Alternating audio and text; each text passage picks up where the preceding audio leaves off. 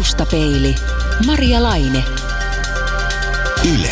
Radio Suomi. Stressi määritellään lääketieteellisesti esimerkiksi tilanteeksi, jossa ihmisen voimavarat eivät enää vastaa ympäristön vaatimuksia tai elimistön kiihtymistilaksi, joka alkaa usein psyykkisenä, mutta johtaa myös fyysisiin oireisiin.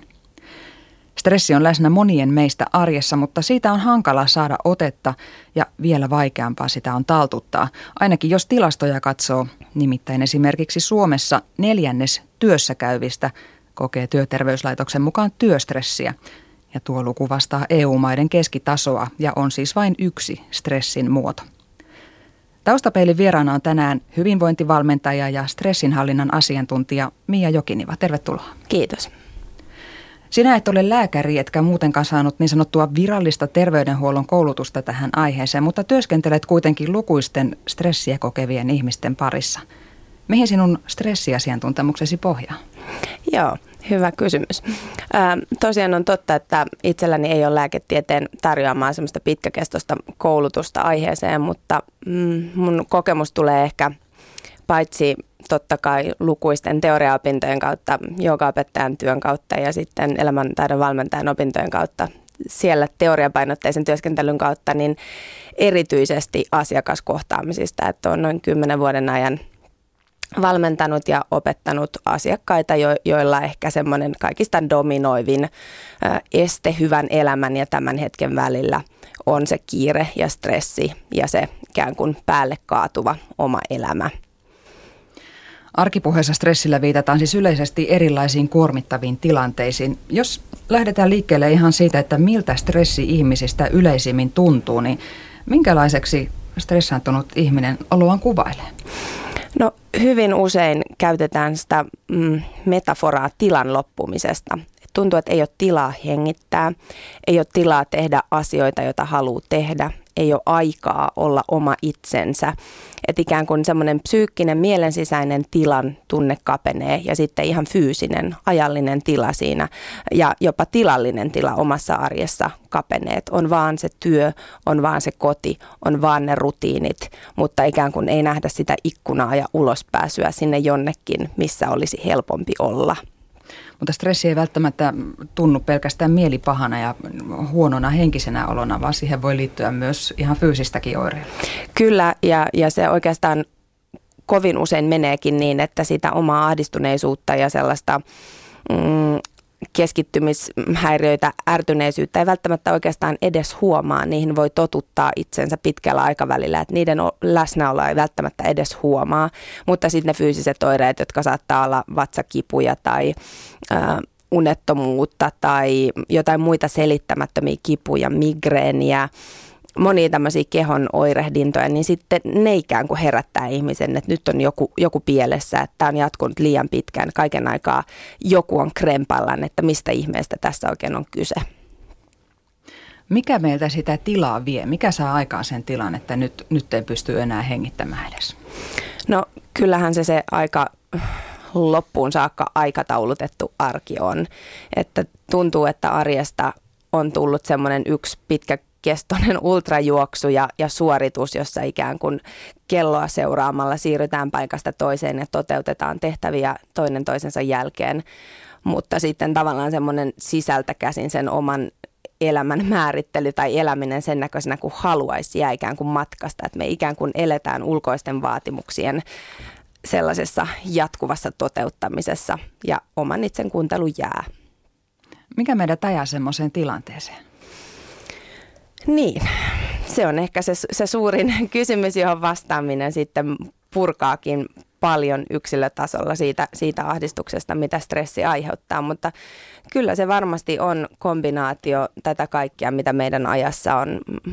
Ulkoisen yhteiskunnan vaatimukset, työpaikkojen vaatimukset, perheen asettamat vaatimukset, itse itsellemme asetetut korkeat rimat erilaisten asioiden, kuten koulutuksen ja perheen hoitamisen ja kumppanina toimimisen ja kodin hoidon ja muiden tällaisten asioiden suhteen. että se on iso yhdistelmä kaikkea, missä me koetaan, että meidän pitäisi olla enemmän tai pystyä parempaan tai saavuttaa joku tietty taso, jossa me sitten ikään kuin riitämme.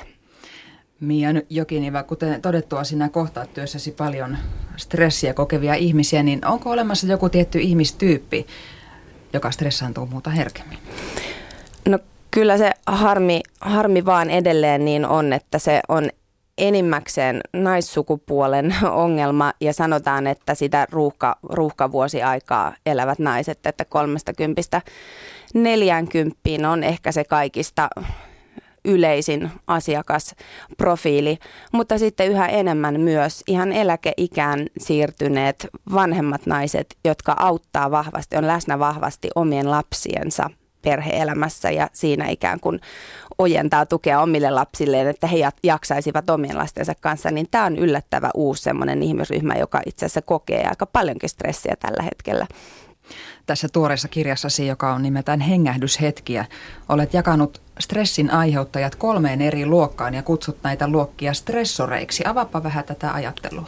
Joo, eli ajatus siitä, että meitä stressaa toki ihan fyysiset, konkreettiset fyysiset asiat, joita saattaa olla ihan niinkin yksinkertaiset asiat kuin ruoka-aineallergiat ja yliherkkyydet, jano, kivun tuntemukset, lääkkeet, joita pitkäkestoisesti nautitaan jonkun terveydentilan ta- häiriön tasapainottamiseksi, mutta myös esimerkiksi liikaa treenaaminen tai liian vähän treenaaminen. Eli nämä ovat tämmöisiä fyysisiä stressoreita keholle.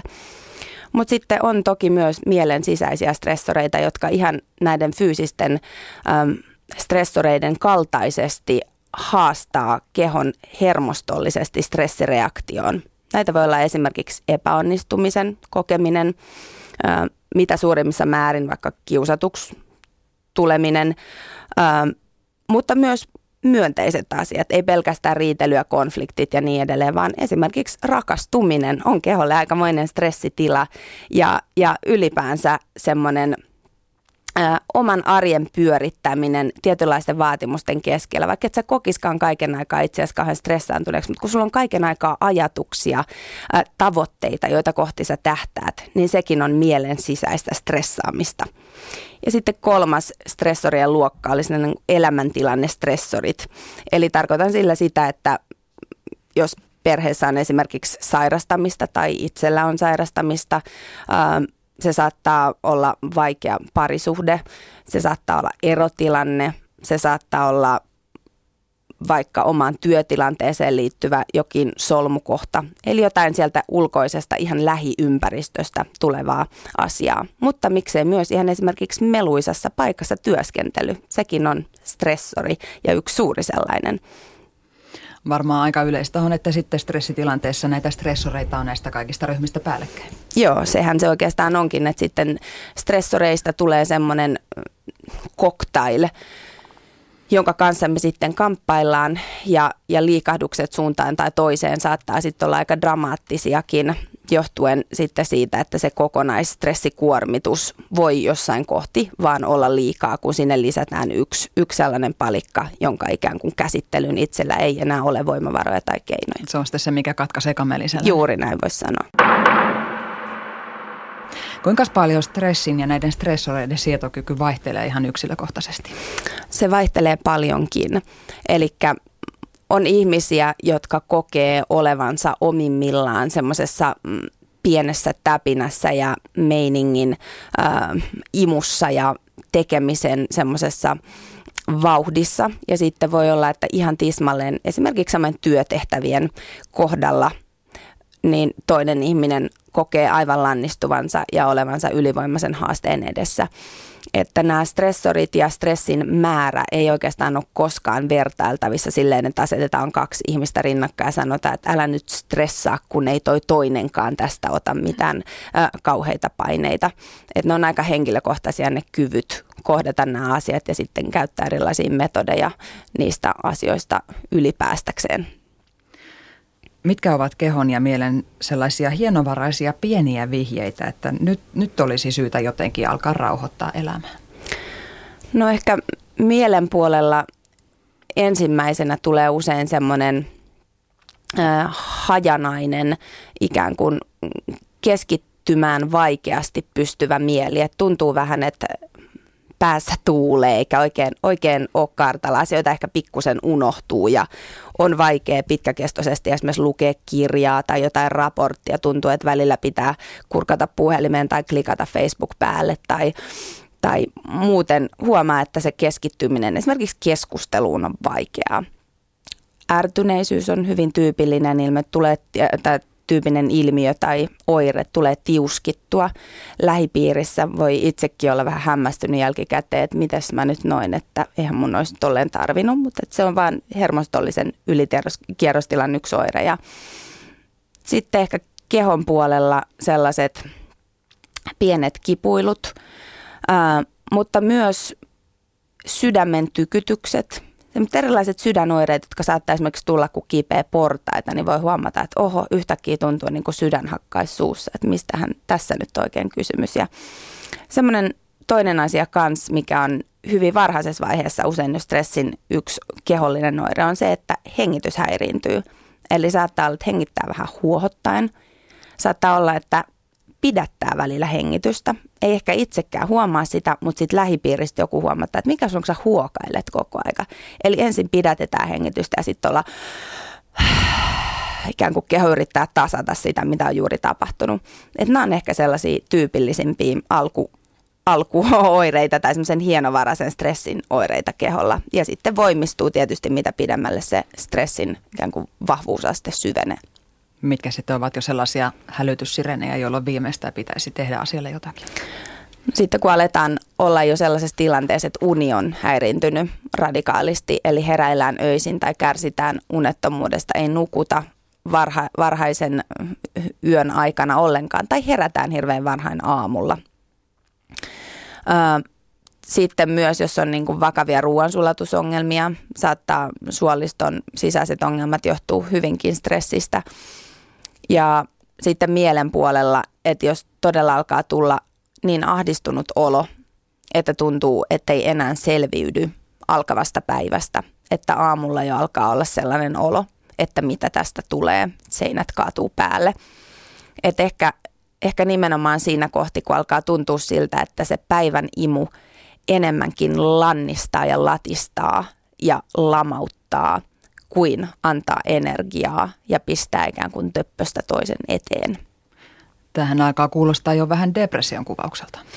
Joo, itse asiassa ö, sekin on hyvin yksilöllistä, mutta itse asiassa kun se stressitila jatkuu tarpeeksi pitkään ja me rasitetaan tarpeeksi ö, kehon stressihormoneja tuottavia elimiä, kuten lisämunuaisia, ja puhutaan ihan vuosienkin pitkäkestoisesta stressistä, niin voi käydä niin, että jossain vaiheessa ikään kuin lisämunuaiset antaa periksi. Puhutaan lisämunuaisuupumuksesta ja puhutaan muutenkin uupumuksesta, joka voi sitten pahimmillaan tarkoittaa ihan masennustakin ja burnouttia. Eli keho ei pystykään tuottamaan sitä minimimäärääkään stressihormoneja, mitä tarvitaan meidän ihan joka päiväisessä elämässä sellaisen, että me jaksetaan kävellä ja me jaksetaan suoriutua päivittäisistä pienistä askareista, niin sitten kun keho tavallaan on liian kauan tuottanut sitä stressihormonimäärää ja ylikuormitustilaa pitänyt yllä, niin sitten ikään kuin todella katkeaa se kamelin selkä ja sitten ei tule sitä vähäkään tirsus sieltä esiin ja sitten voidaan puhua jo, jo joissakin tapauksissa ihan masennukseen vaipumisesta. Taustapeili. Hyvinvointikouluttaja, stressinhallinnan asiantuntija Mia Jokiniva – Eräs seikka, jota korostat tuossa kirjassasi, on ihmisen keho-mieliyhteys. Tuppaako se unohtumaan meiltä? Eli ajatellaanko helposti vain tiettyjen ruumiinosien kolotuksia tai sitten vaan sitä mielessä olevaa murheellisuutta? Joo, tuntuu, että aika paljon stressistäkin keskusteltaessa – puhutaan pään sisäisistä asioista ja puhutaan, se on toki hyvä puhua mielenhallinnasta ja, ja siitä pään sisäisestä tilasta, se on oleellista, mutta koska stressi on niin vahvasti hermostollinen ja myös hormonaalinen asia, niin olisi hyvä tuoda tavallaan se keho myös siihen rinnalle, että mieli on aika abstrakti asia pysäyttää ja keho on aika konkreettinen ähm, toveri siinä, siinä pysäyttämisen yrityksessä, että kun saa kehon pysähtymään esimerkiksi hengitysharjoituksilla, keskittymisharjoituksilla tai rentoutumisharjoituksilla, niin on hyvin helppo vetää mieli mukaan. Ja sitä mä tarkoitan tällä kehomieliyhteydellä, kun puhun kirjassa, että sitä kehoa ei saisi unohtaa. Ja sitten toisaalta, mitä itsekin mainitsit, niin kovin usein äh, se on aika oireenhoidollista se meidän tämänhetkinen lääkäriin meneminen. Eli voi olla, että ihminen on stressaantunut ja hänellä on siitä johtuen joku vaiva, esimerkiksi migreeni tai, tai jopa ihan joku muukin vaiva, joka voi vaikuttaa hyvinkin fysiologiselta, fyysiseltä ongelmalta, äh, mutta lääkäri ei sitten ni, niissä omien aikarajojensa puitteissa oikeastaan ehdikään miettimään, että mikä se sen asian taustoitus on, vaan katsotaan vaan sitä kyynärpäätä tai sitä rasittunutta rannetta tai sitä niskaa tai sitä äh, välilevyä siellä selässä, eikä mietitä, että mikä se suurempi kuva on.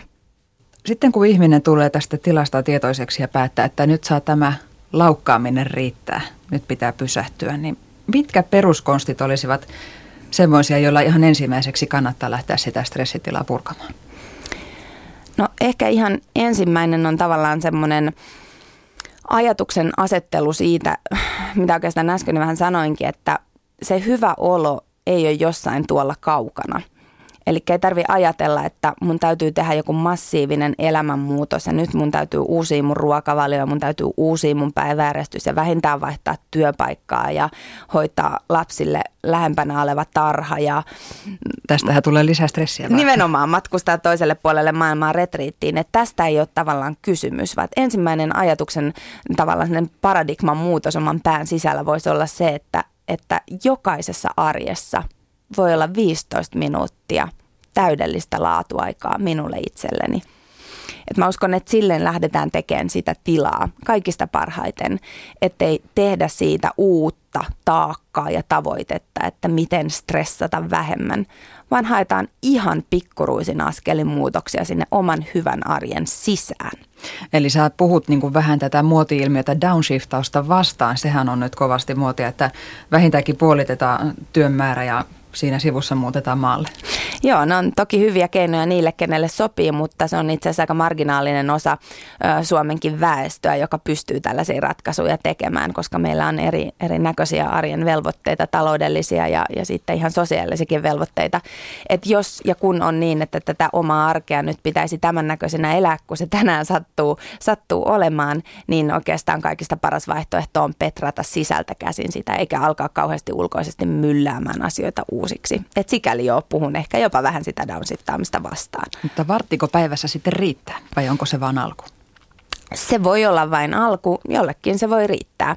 Et ehkä kysymys on siitä, että jos me käytetään edes 15 minuuttia siihen, että me tehdään havaintoja itsestämme, rauhoittuvasta kehostamme,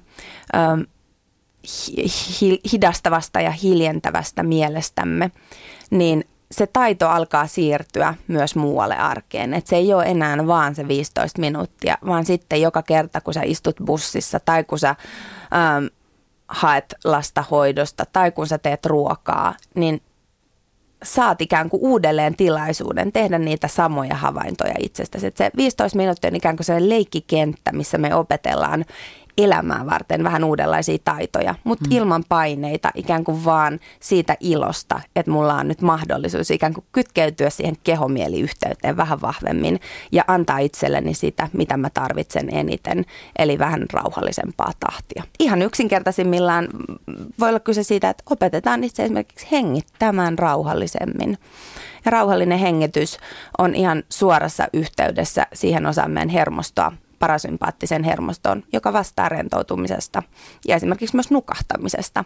Eli kun saa syvennettyä sitä hengitystä silloin tällöin päivänsä kulussa ja yhä uudelleen muistuttaa itseään niistä rauhallisista pitkistä hengityksistä, niin sillä voi esimerkiksi olla unen laatuun ihan jopa kuukauden sisällä merkittävä vaikutus. Entä sitten, jos stressitekijöihin ei voi vaikuttaa? Pitääkö sille sitten muokata sitä omaa suhtautumista vaan? Useimpiin stressitekijöihin voi jotenkin vaikuttaa, mutta silloin jos ollaan niin sanotusti pattitilanteessa, jos mietitään vaikka, että kehottaisin ihmistä hakeutumaan pois melun alta hiljaisuuteen, koska hiljaisuus laskee verenpainetta ja stressihormonin erittymistä vereen. Mutta jos ihminen työskenteleekin vaikka avokonttorissa, että mitä tehdä, kun ei kerran voi itse mitään sille, niin silloinkin on pieniä juttuja. Sä voit hankkia vaikka kuulosuojaimet, sä voit itse kytkeä oman puhelimen ja sähköpostin merkkiäänet pois ja niin edelleen. Mutta sitten jos on todella sellainen joku tilanne, mihin ei voi itse ulkoisissa olosuhteissa vaikuttaa, niin sitten jää oikeastaan jäljelle enää se oman mielen sisäisiin olosuhteisiin vaikuttaminen. Ja siinäkin on loppupeleissä kyse ainoastaan mielenhallinnasta ja mielen rauhoittamisen tekniikoista, että teoriassa pitäisi pystyä jopa siellä ö, ö, sähkölaitteiden äänten ja, ja tota niin, niin vaikka porakoneenkin vieressä periaatteessa pitäisi pystyä rauhoittamaan oma hengitys ja, ja oma mielen sisäinen tila. Entä sitten jos mennään vähän laajemmin pois näistä yksityiskohdista, niin olemmeko me vähän arkoja vetämään ihan selkeitä rajoja omalle hyvinvoinnille? Joo, näin voi sanoa että mm, aika moni meistä kuitenkin, kun laumaeläimiä olemme, niin on tottunut jonkun asteisesti kulkemaan ikään kuin sen mediaanin mukana. Ja tällä hetkellä mediaani tarkoittaa aikamoista ylisuoriutumista ja enemmän tavoittelua ja sen todistamista, että minä riitän, minä kelpaan, enhän putoa kyydistä, ettehän pudota minua kyydistä. Ja silloin käy usein just niin, että me ikään kuin vähän viitataan kintaalla omille rajoillemme ja ajatellaan, että jos mä vielä tämän venyn, jos mä vielä tämän jaksan, niin sitten ikään kuin tulen enemmän hyväksytyksi tai, tai riitän enemmän tässä ympäristössäni. Ja jännällä tavalla se kuitenkin usein on päälaellaan, että sitten kun ihminen itsensä sinne ihan niin kuin viimeisten mehujen puristamiseen asti vetää, niin oikeastaan sitten hän ei riitä yhtään kenellekään vähiten itselleen. Että kyllä se rajojen vetämisen taito on oikeastaan se, mistä se koko stressin hallinta lähtee. Sinä annat kirjassasi paljon erilaisia harjoituksia joko keholle tai mielelle tai sitten aika usein niille molemmille, joiden avulla sitä painetta aletaan purkaa. Mikä se mikä se aikataulu on, millä tällaiset harjoitukset alkavat sitten vaikuttaa ihmisen elämässä? No, mulla on ollut asiakkaita, jotka on huomanneet jo esimerkiksi yhden puolentoista tunnin hengitysharjoittelun jälkeen, että keho tuntuu ihan erilaiselta ja mieli kirkastuu ja on ikään kuin enemmän hereillä oleva, läsnä oleva, keskittyvämpi olotila. Mutta toki sitten, kun harjoitukset on lyhyitä, myös niiden kesto, vaikutusaika on aika lyhyt. Mutta sanotaan, että jos kuukauden verran harjoittelee säännöllisesti hiljentämään mieltään, keskittymään, rauhoittumaan, niin sillä on jo selkeitä vaikutuksia muuhunkin arkielämään, kuten sanoin, jopa yöuneen. mitä pitkäkestoisemmin jatkaa, tästähän on paljon tutkimusta Amerikoissa esimerkiksi buddhalaismunkeista, jotka on meditoineet vuosikymmeniäkin. vaikutukset myös ihan aivoissa mitattavasti synapsiyhteyksiin, hermoston toimintaan, aktivoitumisen rakenteisiin. Ne on ihan selkeitä, ne on mitattavia, ne on tieteellisesti todistettavia. Et mitä pidempään harjoittelee, mitä säännöllisemmin, niin sitä varmemmin se koko ihan kehon fysiologinen rauhoittuminenkin alkaa pysyä yllä haastavissakin tilanteissa. Varmasti toipuminen riippuu vähän siitäkin, kuinka pahaksi stressitilanne on päässyt, mutta onko olemassa jotakin ennustetta, että kuinka kauan pahasta stressistä toipuminen kestää? No me ollaan varmaan kaikki kuultu ne samat tarinat, että kun joku ihan tosissaan sitten sinne kuilun partaalle joutuu ja kun se burnout tulee ja kun sinne vakavaan masennukseen pahimmillaan vajoaa, niin puhutaan jopa vuosien toipumisesta. Että esimerkiksi ö, lisämunuaiset kilpirauhanen, jotka reagoi siihen ö, stressin aiheuttaman kortisolin ylituotannon mm, seuraamuksiin, niin voi pahimmillaan jopa vähän niin kuin jäädä loppuelämäksi sellaiselle vajaakäynnille. Ja voi olla, että tarvitaan lääkitystä, että pystytään jatkamaan normaalia elämää, mutta mm, useimmat ihmiset muuttamalla jotain siellä mielen sisäisessä tavassa suhtautua asioihin ja sitten ihan siinä fyysisessä tavassa toimia, elää joka päivästä elämäänsä, pystyy toipumaan ihan täysinkin muutamien vuosien kuluessa siitä pahasta pahasta, jos puhutaan nyt ihan semmoisesta tosi radikaalin pahasta burnout-stressitilasta. Jos sellaisessa tilanteessa ollaan, niin silloin varmaan pelkät itseharjoitukset eivät enää riitä, vaan silloin täytyy oikeastikin turvautua sitten jo ihan asiantuntija-apuun. Kyllä, se pitää paikkaansa ja useimmiten ihan sitten pätevään lääkitykseen, joka auttaa sitten asiassa eteenpäin. Mutta jos puhutaan ihan normaalista arjesta, jossa ei välttämättä tällä hetkellä juuri olekaan pahaa stressiä, niin millä tavalla elämä kannattaisi jäsentää niin, että riski stressantumiselle ylipäätään pienenee? No, no yksi semmoinen konkreettinen asia, mihin, oikeastaan kaksi konkreettista asiaa, mihin on hirveän helppo kiinnittää huomiota.